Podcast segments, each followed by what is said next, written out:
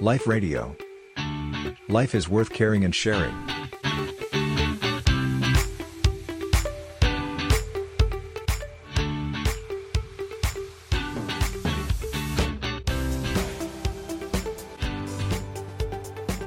นอกจากคุณพ่อคุณแม่ จะตั้งโจทย์ว่าเราจะต้องสอนอะไร คือสอนวิชาชีวิต ให้กับลูกกับหลานของเราคำถามที่สองคือว่าแล้วเราจะสอนยังไงล่ะ จากตัวอย่างที่โยมแสดง เล่าให้ฟังเนี่ยก็จะเห็นชัดเลยว่า บทบาทการสอนที่แท้จริงของพ่อแม่เนี่ยไม่ได้แปลว่าพ่อแม่จะต้องรู้ไปทุกเรื่อง แล้วเอาความรู้ในใจในปัญญาในความรู้ที่พ่อแม่มีเนี่ยไปส่งไปมอบไปยัดเยียดให้กับลูกหรอก แต่บทบาทแท้จริงของคุณพ่อคุณแม่นั้นเป็นกัลยาณมิตร เป็นผู้ที่จะช่วยเกื้อกูลให้ลูกได้เรียนรู้ และมีความสุขในการเรียนรู้ด้วยตัวเขาเอง ราะฉะนั้นกระบวนการจัดการเรียนรู้ที่แท้จริงที่เราจะทำไม่ว่าในครอบครัวในโรงเรียนในสังคมที่เราจะจัดตั้งวางระบบการศึกษากันเนี่ยเราอาจจะต้องกลับมาทบทวนแล้ววางกันให้ชัดว่า การศึกษาที่แท้เกิดขึ้นที่ตัวของผู้เรียนเอง การศึกษาไม่ได้อยู่ที่ครูเอาไปยัดเยียด ไม่ใช่พ่อแม่เอาไปสั่งไปสอนให้กับลูกเท่านั้น แต่เราจะต้องให้เด็กให้ผู้เรียนได้ค้นหา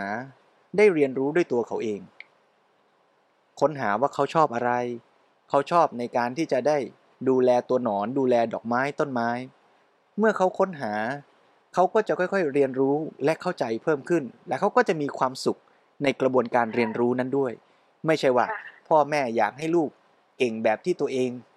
อยากให้ลูกเป็น แต่สิ่งสำคัญคือการให้เขาได้ค้นหา การค้นหาตัวเองจึงเป็นจุดเริ่มต้นที่สำคัญของกระบวนการเรียนรู้ ไม่ได้แปลว่า ฉันจะต้องเก่ง เหมือนใคร คนไหน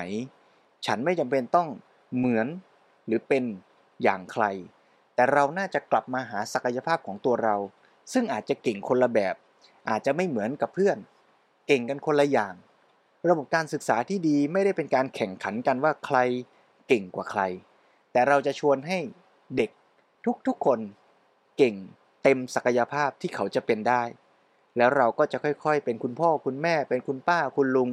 ที่ชวนลูกหลานของเรา ให้ได้ลงมือทำลงมือเรียนรู้ ฝึกหัด แล้วพัฒนาตัวเขาอย่างเต็มศักยภาพ แทนที่คุณพ่อคุณแม่จะสั่งและสอน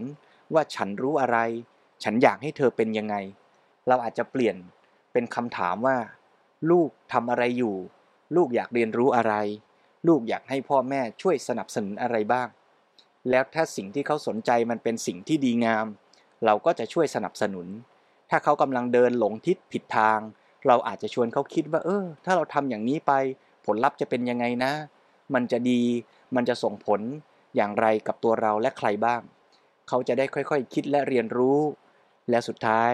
เขาก็จะมีความสุข ในการเรียนรู้แม้บางครั้งบางคราว อาจจะผิดพลาดล้มเหลว ตัวหนอนที่อุตสาห์เลี้ยง มันอาจจะไม่โตดี เราก็จะเรียนรู้และชวนกันดูว่า เรารู้สึกยังไง เราอยากให้เขาเป็นยังไง แล้วเราจะต้องทำอะไรบ้าง กระบวนการเรียนรู้ก็จะยิ่งเติบโต และทุกขณะในชีวิต ลูกหลานเราก็จะเรียนรู้ว่าทุกขณะคือการเรียนรู้ และการเรียนรู้นั้นก็จะนำกลับมาสู่การพัฒนาทั้งชีวิตเขาเองด้วย แล้วพัฒนาท่าทีที่เขาจะมีต่อสรรพสิ่งรอบตัวเขาด้วย สุดท้ายลูกหลานของเราก็จะเป็นคนที่มีความสุขง่าย และสามารถแบ่งปันความสุขนั้น ให้กับผู้คนรอบข้าง และโลกใบนี้ได้ด้วย เราจะเปลี่ยนลูกของเราแทนที่จะเป็นคนที่เรียกร้อง หาความสุข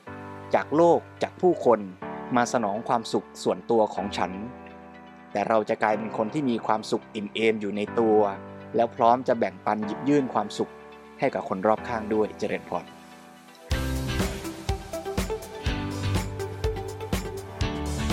Life Radio. Life is worth caring and sharing.